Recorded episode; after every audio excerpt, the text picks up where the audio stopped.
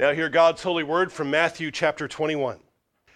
Now, when they drew near to Jerusalem and came to Bethphage at the Mount of Olives, then Jesus sent two disciples, saying to them, Go into the village opposite you, and immediately you will find a donkey tied and a colt with her. Loose them and bring them to me. And if anyone says anything to you, you shall say, The Lord has need of them. And immediately he will send them. All this was done that it might be fulfilled, which was spoken by the prophet, saying, Tell the daughter of Zion, Behold, your king is coming to you, lowly and sitting on a donkey, a colt, the foal of a donkey. So the disciples went and did as Jesus commanded them. They brought the donkey and the colt, laid their clothes on them, and set him on them. And a very great multitude spread their clothes on the road. Others cut down branches from the trees and spread them on the road. Then the multitudes who went before and those who followed cried out, saying, Hosanna to the Son of David! Blessed is he who comes in the name of the Lord! Hosanna in the highest! And when he had come into Jerusalem, all the city was moved, saying, Who is this? So the multitude said, This is Jesus, the prophet from Nazareth of Galilee. Thus far, the reading of God's word. Let us give thanks together. Father in heaven, we praise you for the gospel. We praise you for the Jesus that it uh, professes and proclaims. And we now receive Jesus in all of his glory, in all of his might. May we hold nothing back as he comes to us, just as he did on that day when he came to Jerusalem. May we receive him with shouts of joy and praise and welcome him into our hearts, our homes, our lives, our church, our work our enjoyments. May He reign over everything as King. So, Father, cause us now by your Holy Spirit to submit to you in all things as we hear your word. In Jesus' name, amen. amen. People of God, I'm sure you are all well familiar with the invasion of Normandy by the Allied forces on uh, June 6, 1944. We know, we know the story about, uh, about the. Uh, the liberation of France and the, the great Allied uh, affront on the Axis powers on the German occupied territory. But not many of us know that on one beach at Normandy, the invasion was led by a bagpiper wearing a kilt. Uh, it's a fascinating story. He was a Scotsman named Bill Millin, and when he leapt off the landing ramp into the water at Normandy Beach, he would have appeared to be unarmed by everybody who, uh, who saw him that day. Uh, he wasn't carrying a rifle, no, but he did have a weapon. He had his bagpipes, which, when he leapt into the water, he had to hold high over his head as bullets were flying around him. And he tries to make his way to the beach and gets his feet on dry ground. Uh, the, the, the pipes, the bagpipes, historically led Scotsmen into battle. Uh, a piper in the Scottish army was considered to be a, a, fighting man like, like all the rest. His music was his, his weapon, which struck fear into the hearts of his enemies and, and strengthened the hearts and the minds of his, his comrades. So when Bill Millin's brigade made it onto the beach, again with shells exploding on every side and bullets flying through the air, his commanding officer gave him the order Give us a tune, Piper. I won't even try the uh, Scottish accent, but he said, Give us a tune, Piper. And so uh, Bill started playing Highland Laddie, and the officer gave the thumbs up and then commenced the progress uh, up the beach. Uh, and so Bill marched up and down Normandy Beach wearing a kilt, playing the bagpipes, uh, playing traditional Scottish tunes while there was death and detonation all around. His piping didn't stop there. When the brigade advanced, uh, beyond the shore, he kept playing with, with his brigade uh, along the road through villages. Occasionally, there would be a sniper. Everybody would duck down, the music would stop, and as soon as the sniper was dispatched, they'd all get back up again and he'd crank it up again. Da, da, da, da, da, da, da, and they would march on through uh, France. Uh, after the war, he found out that many times in those first couple of days, German snipers had him in their sights but he, uh, uh, he found out they didn't shoot him. They didn't pull the trigger because they thought he was crazy. They thought he was a madman, and they spared his life. They took pity on him and said, Who would, who would come into this, this uh, scene wearing that and playing that? Who would do this? I love little bits of history like this, and, and I read this this past week. but what I love most is that, in one sense, France was liberated by an army led by music. Nobody would take a bagpiper seriously on a field of battle today, certainly not a modern field of battle. No one would think, yeah, obviously that's what we need. We need a guy in a kilt. You know, it's like, what, what do we need to go deer hunting? I don't know, a guy with an accordion. That's what we need. That's, that's exactly what we need. No, here we need a guy in a kilt playing bagpipes, but that's exactly what they needed. And here was a successful, yet unconventional, unexpected kind of invasion. And when I read that this week, of course, I thought immediately to our gospel text this morning, because here is another unconventional, unexpected invasion in our gospel reading. It looks like when Jesus comes into Jerusalem, he's being thrown kind of a ticker tape parade, the kind of parade that they would throw for Caesar when he came back from some great victory. It's, it's a, a great celebration, and that's what it looks like. But in fact, what we see here, what's happening when Jesus comes into Jerusalem, it's not a, it's not a great celebration. It's actually what's going on, though there is celebration, it, there is a, it is an invasion. This is the beginning of, of Jesus' work in the city of Jerusalem to conquer the city, to put to death the old world and institute the new heavens and the new earth, the new creation. Jesus comes for battle. And that's not what everybody, not everybody realizes why he is here and what he is doing. He comes, though, as a conquering king, taking the city. He comes to liberate the captives, to overthrow the occupying tyrants. But here's what's even more amazing he doesn't come riding on a chariot pulled by a team of white stallions. He doesn't come on a mighty war horse. He doesn't come with a herd of war elephants, the way that Hannibal came into the uh, uh, Italian peninsula just about 200 years before this. He doesn't come with any kind of show of strength. He, he doesn't wear a suit of armor. Jesus isn't armed with a sword. He comes unarmed into the city riding a borrowed colt of a donkey, one that had never been ridden before. Animals that have never been ridden before obviously aren't used to riders. They don't have the grace and the, the temperament to be sat upon. And yet, this one does exactly what the master wants him to do. This is not an impressive animal, though. This is the point. This scene, what Jesus does, does nothing to convey strength or might or power if you're defining those things in a worldly sense. Sort of the way that a, a Scotsman and a bagpipes uh, looks funny on the beach at Normandy. This, this is a similar scene. This doesn't look like he's doing anything aggressive here, except for those who are really paying attention. I quoted Psalm 123 last, last week, where the eyes of the maid looks to the hands of her mistress. Uh, and, and, as, and as the eyes of the maid looks to the hand of her mistress, so our eyes look to the Lord our God. So that uh, those who are paying attention, those who are watching for those subtle things, there are those who know the prophets.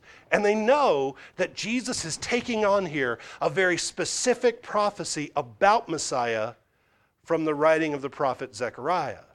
Matthew quotes a piece of it for us here so that we don't miss it.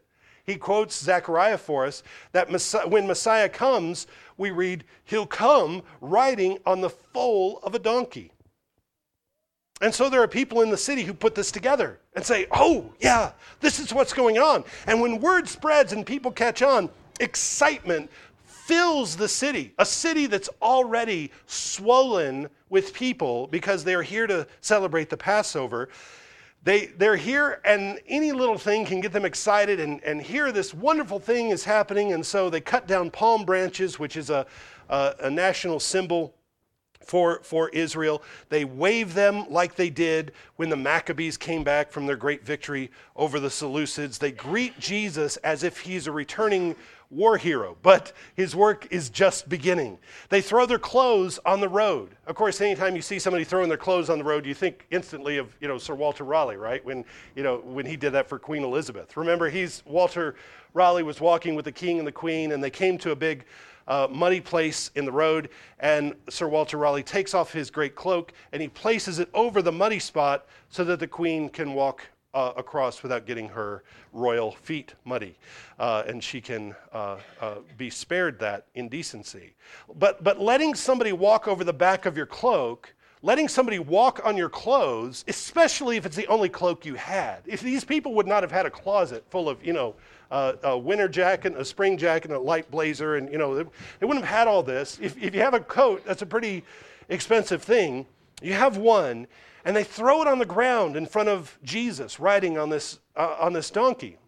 Doing this is a way of saying, I submit everything I have to you. I give everything to you. I, I want you to, to be as comfortable and as, and as happy as possible. If there's anything else you need, I would do that too. I give everything I have to esteem you and to honor you this is a powerful self sacrificial gesture. And that's just what the people are doing for Jesus. They're saying, You ride over us. You know, we're going to throw our cloaks on the road ahead of you, but, but actually, you're riding over the top of us. You are, you are enthroned on our, on our praises. You ride into the city on our backs. You are enthroned on our adoration for you. So, so they wave palm branches. They throw their cloaks on the road in front of him. And then they sing Psalm 118, which we read together this morning, which says in part, Hosanna to the Son of David. Blessed is he who comes in the name of the Lord. Um, this, uh, while we're talking about the Son of David, and, and they bring up the Son of David, it's good to skip back and to think about when David entered the city of Jerusalem. Jesus comes into the city of Jerusalem much in the way that David conquered the city and entered it triumphantly. We heard that story read. Tim read it for us from 2 Samuel 5 this morning.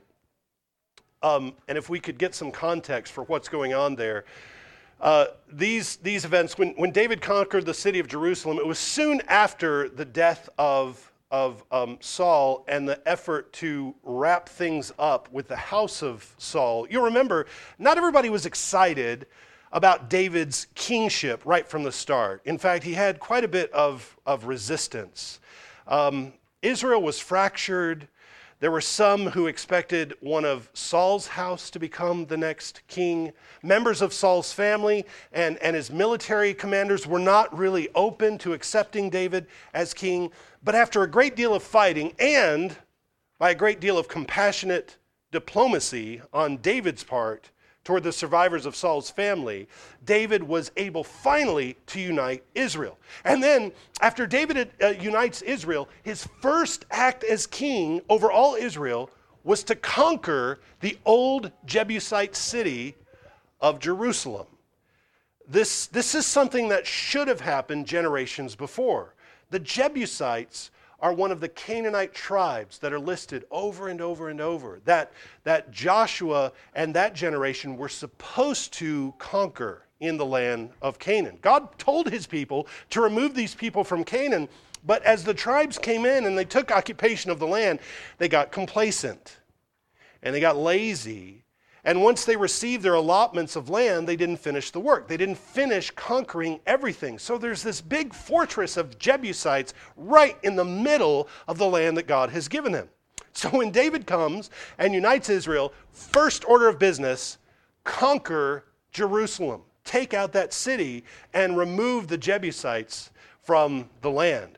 So, as you heard in our reading, when David and his army approached the city of Jerusalem, the king of Jerusalem says, You can't come in here. You'll never defeat this city. In fact, I'm going to put the blind men, I'm going to put the lame men on the walls to defend you. That's how confident I am that you're not going to take this city. Well, uh, he was proven to be wrong. David says, um, You know what? Uh, I've got a different plan. Uh, we're not even going to need to fight the lame. We're not need to fight the blind. um, what we're going to do is go in a different way. Even the strongest city needs water, it needs a water supply.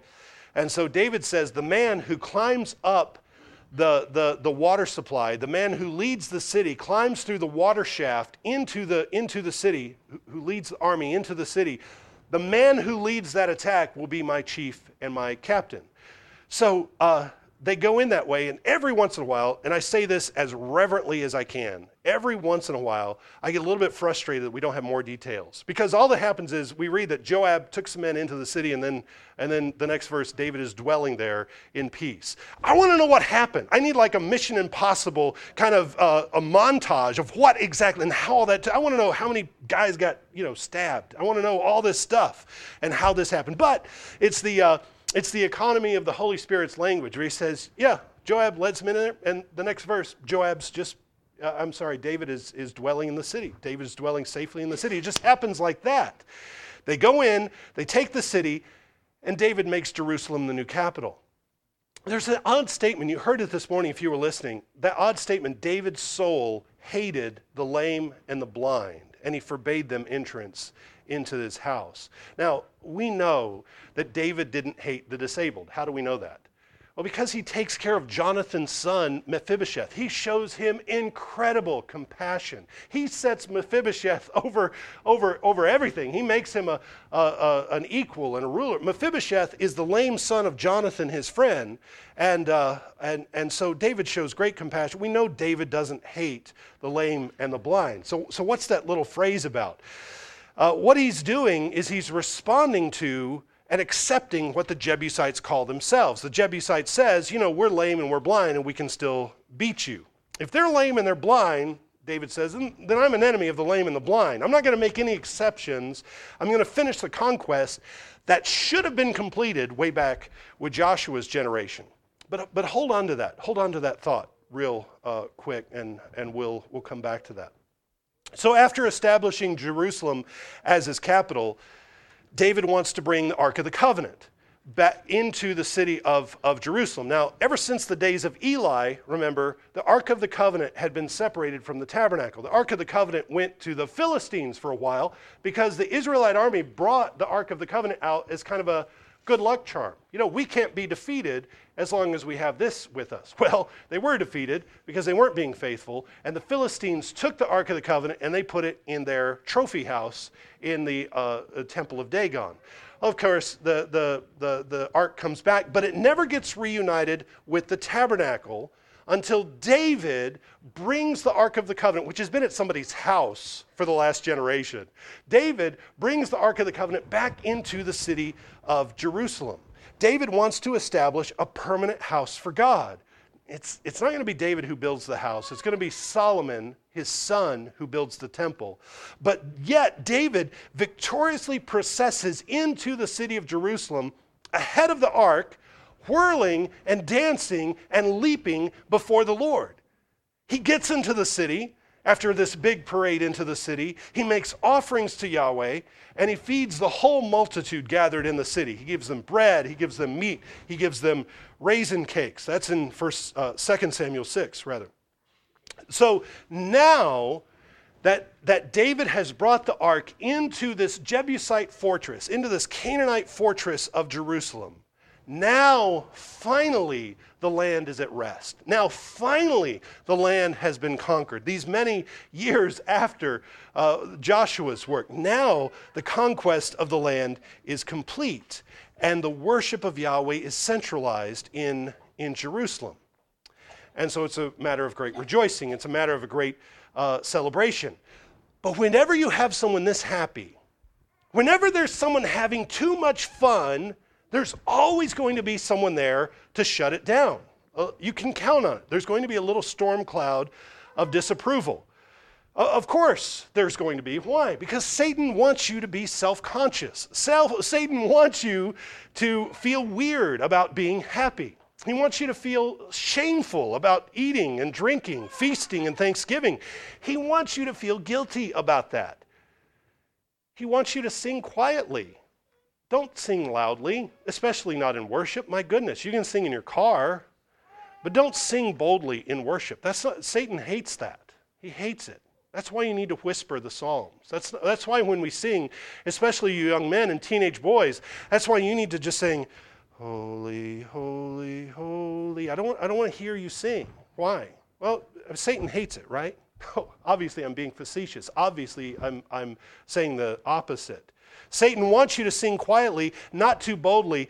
He doesn't want you to think that anybody actually believes what you're singing don't get carried away. Don't get too excited. Calm down, you know? Don't, don't get too wound up about this. And, and this, this is obviously uh, Satan's strategy. He wants to tone it down. And so in David's case, playing the role of Satan was his wife, Michal. It was Saul's daughter, right? She accuses David of indecency and impropriety. She, when, when he gets into the city, when he gets home, Michael, his wife, says, You ain't acting like a king. You are shameful. You are despicable. You are ridiculous dancing that way in front of the ark coming into the city. You aren't acting like a king. You certainly aren't acting like my daddy. Remember, her father was Saul. You know, daddy was always grumpy and he was always hateful and he was chucking spears at people's heads. Remember that. But at least he looked like a king. He behaved like a king. You're out there dancing and leading a parade of people, making fool of yourself. That's not very kingly. That's not what we need you look ridiculous. That was, that was Michal's curse on David, and then, and then God uh, punished Michael uh, in response to her, uh, to her accusations. Now, hold on to that and fast forward back to Jesus' day. And what do you have when Jesus comes into the city of Jerusalem riding the colt of a donkey as the people are singing Hosanna and waving palm branches and throwing clothes on the, on the road in front of Jesus? You have little black rain clouds. You have the Pharisees who rain on the parade when they hear and they see the rejoicing of the people, the singing of the messianic psalms. They're, they're put out by all this. Jesus looks ridiculous, they think. A grown man on a little donkey. This is, this is not right. This is not what we want to see. So in Luke's gospel, we read from Matthew, but in Luke's gospel is that, that uh, well known statement where they say, Rabbi, rebuke your disciples.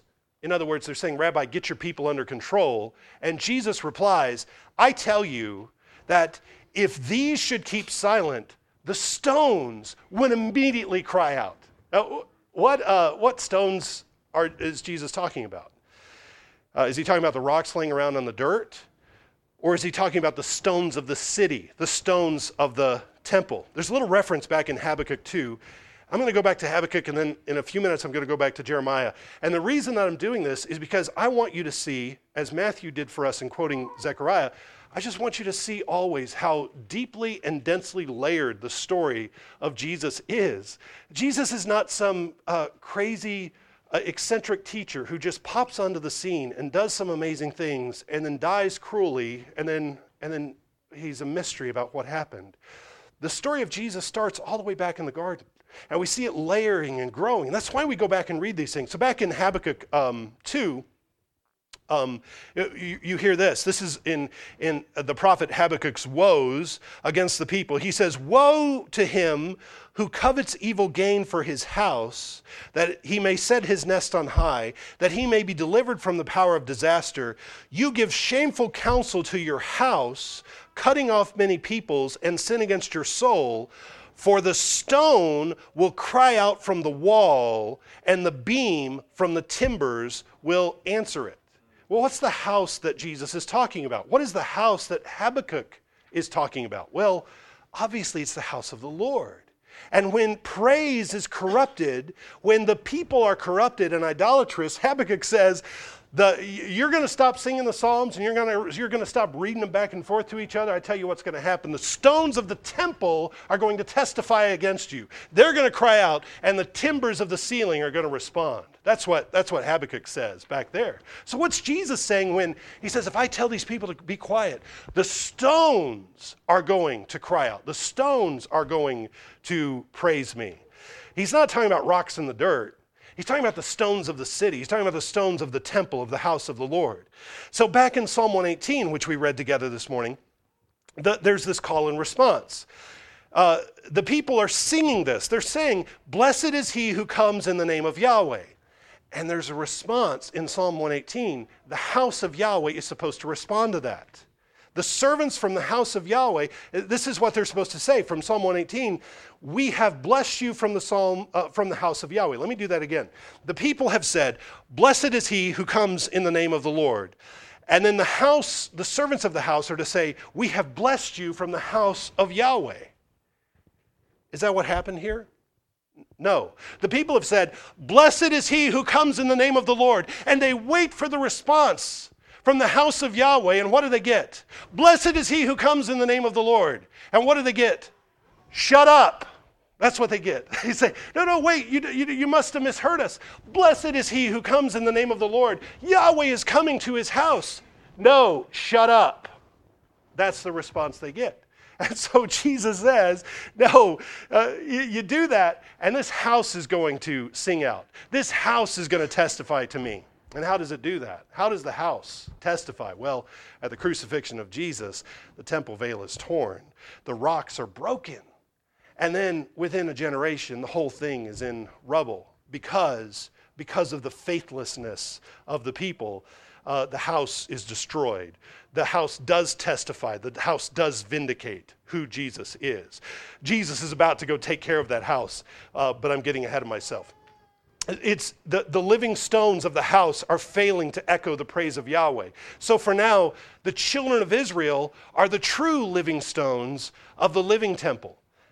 And if they fail, then the stones of the city and the temple will testify to who Jesus is. So, so just like Michael despised David's exuberance, so the Pharisees despise the exuberance of Jesus and his disciples. In Matthew's gospel, we get a few more statements of disapproval. The critics say, Who is this guy? Why are you making such a big deal over him? And the multitudes respond, This is Jesus, the prophet from Nazareth of Galilee. Come on, haven't you been paying attention? Haven't you been awake? How, how, how, where have you been? And after that, Matthew says the Pharisees were indignant and, and uh, they say to Jesus, don't you hear what they're saying? How can you let this go on? And Jesus says, He preaches Psalm 8 to them.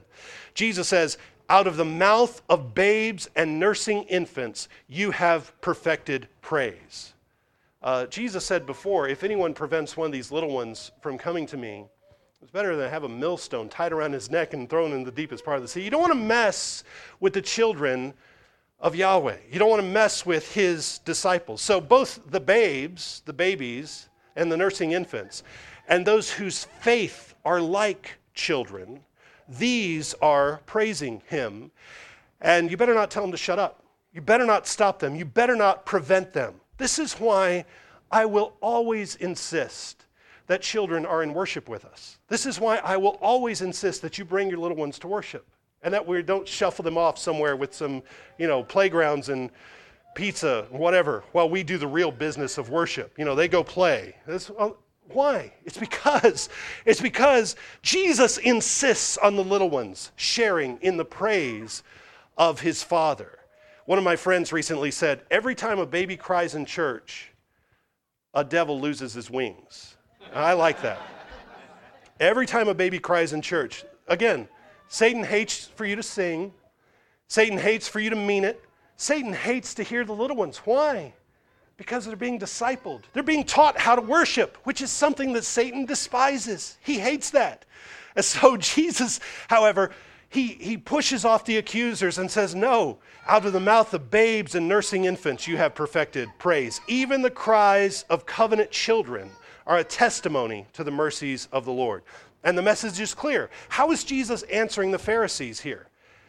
Jesus is saying, guys, how is it that the babies know what, what's going on and you don't?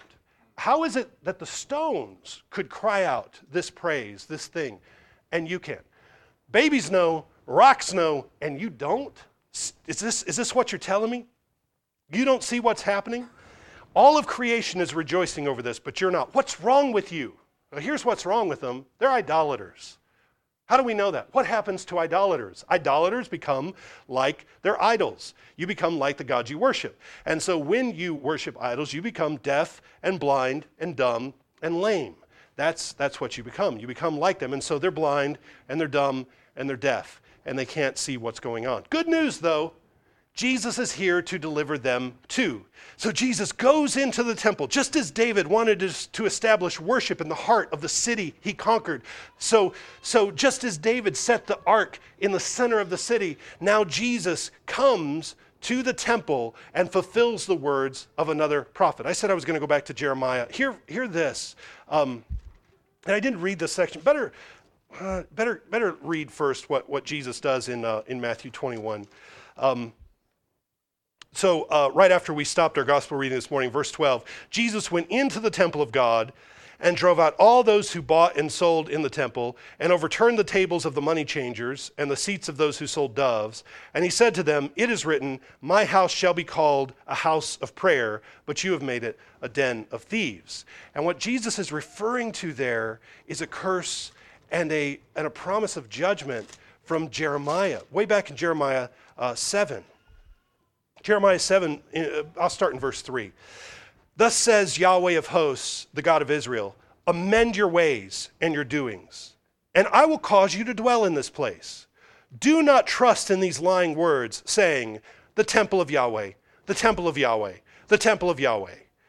For if you thoroughly amend your ways and your doings, if you thoroughly execute judgment between man and his neighbor, if you do not oppress the stranger, the fatherless, the widow, and do not shed innocent blood in this place, or walk after other gods to your hurt, then I will cause you to dwell in this place, in the land that I gave to your fathers forever and ever. Behold, you trust in lying words that cannot profit. Will you steal, murder, commit adultery, swear falsely?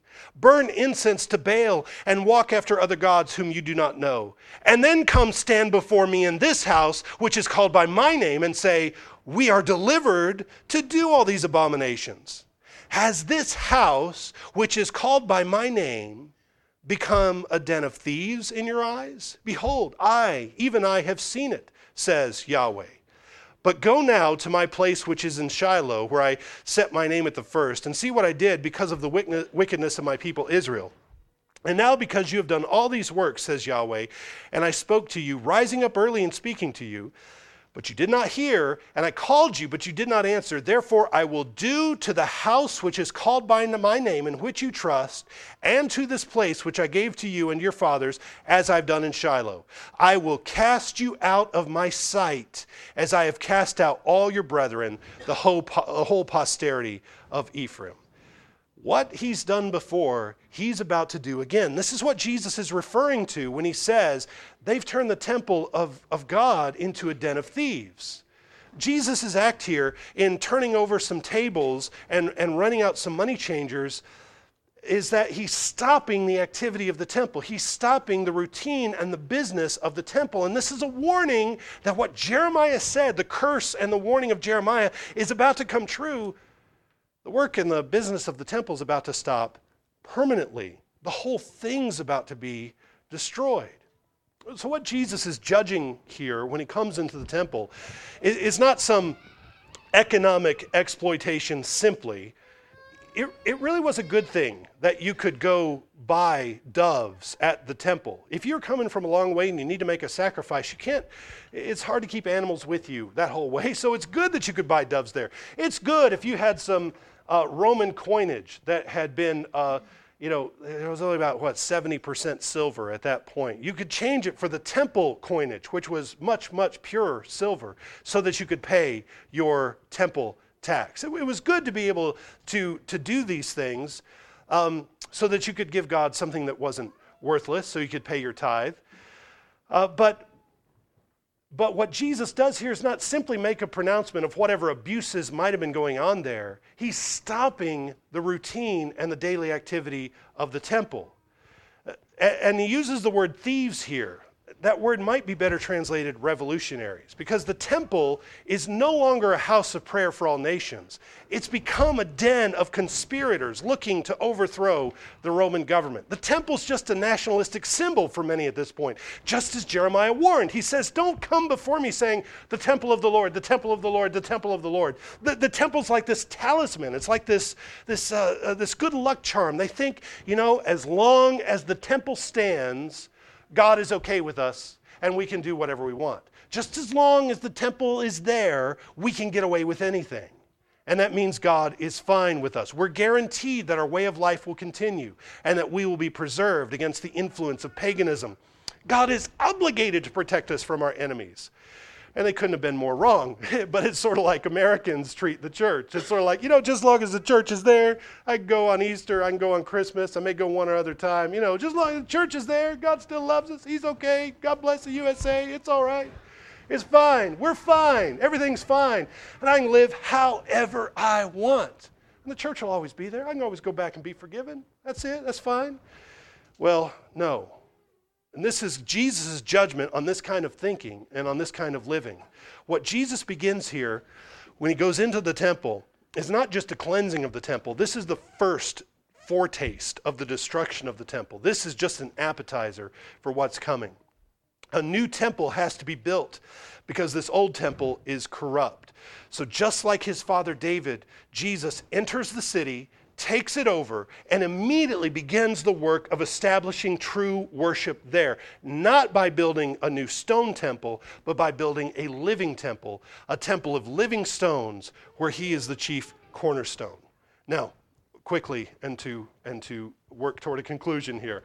One more thing that Jesus does at the temple is that he heals the lame and the blind. Remember, the lame and the blind factored into, into uh, David's story the blind and the lame were enemies, and they were manipulated into mocking David's army. But when the greater David comes, when Jesus comes, those who have been scorned and marginalized and manipulated and pushed to the periphery, these blind and lame are now by Jesus set down in the middle and granted acceptance and granted healing and granted restoration. The people who were not welcome are now the guests of honor. And now Jesus just as his father David, David goes into the city, he uh, sacrifices there, he offers an offering to Yahweh, and he feeds the people. So now Jesus will offer himself as an offering, and his body and blood are this feast for, for his people.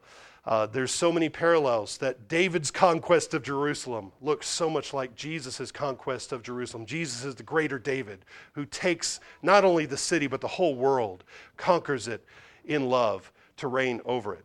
Now, no, no preacher on Palm Sunday, and I can guarantee you 98.6% of all pastors today uh, will, will mention that the same crowd that said, Hosanna on this day, on one other day, very shortly, will say, Crucify him. And so, what, what gives? Why do they say Hosanna today and crucify him another day? And one, one reason that we keep coming back to this year after year is there's an important emphasis here. The reason that we keep coming back to this event in the church calendar and remembering the entry of Jesus into Jerusalem is because, um, well, there are a few things. Not, not, only, not only does it tell us that people are fickle and they don't know what they want, not only does it tell us that the majority is not always correct, but it also underscores for us how people thought they wanted Jesus, how they thought they wanted their Messiah to come now in this man until it became obvious to them that Jesus was not going to fit neatly into the categories they had for him. He comes and he does things they don't expect. Wait a minute, he's come to preach judgment against us instead of the Romans. That's not what we were looking for. He's declaring judgment on our temple and our city when he should be gathering an army to march against Rome and push them back into the sea. That's what we want. This, this is not what we expected. This is not what we were looking for. But the kind of conqueror they wanted is not the kind of conqueror that they needed. The kind of king that they wanted is not the king that they needed. This is why Palm Sunday remains relevant year after year, is that we're like them. We want a Jesus who's nice to us. We want a Jesus who despises our enemies. And by the way, I mean nice to us no matter what. Uh, he, de- he despises our enemies, obviously, because he likes all the things we like and he hates all the things we hate. We want a Jesus who only helps us out in the ways we want to be helped. You know, if you could just give me perfect kids and a perfect wife and pay my bills and give me some extra free time every once in a while, I'm fine. That's all I need. That's the extent of what I want out of life, right? J- just give me a comfortable, easy life. We want a Jesus who is really on board with the, with the United States and supports our foreign policy no matter what. We want a Jesus who won't judge us, not us. Our sins aren't that bad. We want a Savior on our terms. But it doesn't work that way. You don't go to a doctor with a broken arm and say, Man, I'm in so much pain. Do not touch this arm. My leg feels fine. If you could work on that, I'll be okay. Just not the arm. The arm really kills me right now. Don't touch it. We don't do that. We say, no, it's the arm that's can't fix the arm. You don't go to an accountant and say, you know what? I'm in a mess. I've got money coming in and going out. I don't know what's going on. I don't know what I'm making or how I'm spending it. Here, I've got this little book, this little savings account book from when I was eight years old. Can you take a look at this and tell me how I'm doing? No, you don't do that. You have to open up everything. You have to come clean on, on all your accounts, all your debts, and let them see all of it. You have to be open to being helped the way that you need to be helped. And it requires a lot more humility and a lot less arrogance and a lot less obstinance than we're willing to give. The people want a prophet, but this is the kind of prophet who tells them their city's under judgment. They want a Messiah, but, but he's not a Greek war hero like they want. He is a sacrificial lamb who's going to be crucified on a Roman cross. They want to be rescued from their worldly impurity. They want to stop paying taxes to Rome. But Jesus is going to rescue them from Satan and break his kingdom. Jesus is going to destroy the power of death in the grave. He answers prayers that they don't even know they have yet and, and things they cannot even conceive of that they need. They cannot fathom a salvation so deep or a mercy so wide that He's bringing to them. They want little surface stuff, they want, they want little things. And He's come to rescue them from the final uh, uh, evil, the final uh, big enemy, death. We are like them. We want a Jesus who will make us feel better about ourselves and confirm to us what we already are and that what we already are is fine. What we need, however, is a Jesus who will make a triumphal entry as king over our whole lives. That just as he came into Jerusalem as a conqueror, we need him to come conquer our lives, our homes, our work, our enjoyments, our church reign over all of it. Reign as king over all of it. And i ask you right now what are you what are you holding back? What are you keeping back and saying you know reign over this stuff. I'm fine with that. I got this.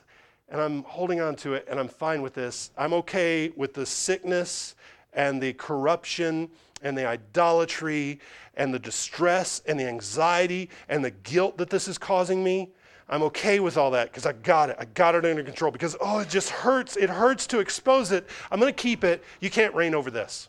Conquer everything else. Fine. Do it. But, but not this. What are you holding back? What are you saying? No, Lord, I don't need you to be king over this. I'm okay managing this on my own. I'm okay stumbling around in, darkness. I'm okay being deaf, de- deaf and dumb and, and lame. Um, we need him to come turn over all the tables and to run out all of the revolutionaries uh, in, our, in our hearts and lives. The other thing here is that after he conquers us, we go out conquering with him as he does. We follow in his train as he goes out. And it never quite looks the way anybody expects it. It looks like David dancing before an ark. It looks like a guy in a kilt playing bagpipes on the beach at Normandy. It looks like a teacher from Nazareth riding on a little donkey because our weapons aren't swords and cannons. Our weapons aren't politics or slick marketing. Our tools are word and water, bread and wine, psalms, faithful worship, including little ones, faithful serving each other.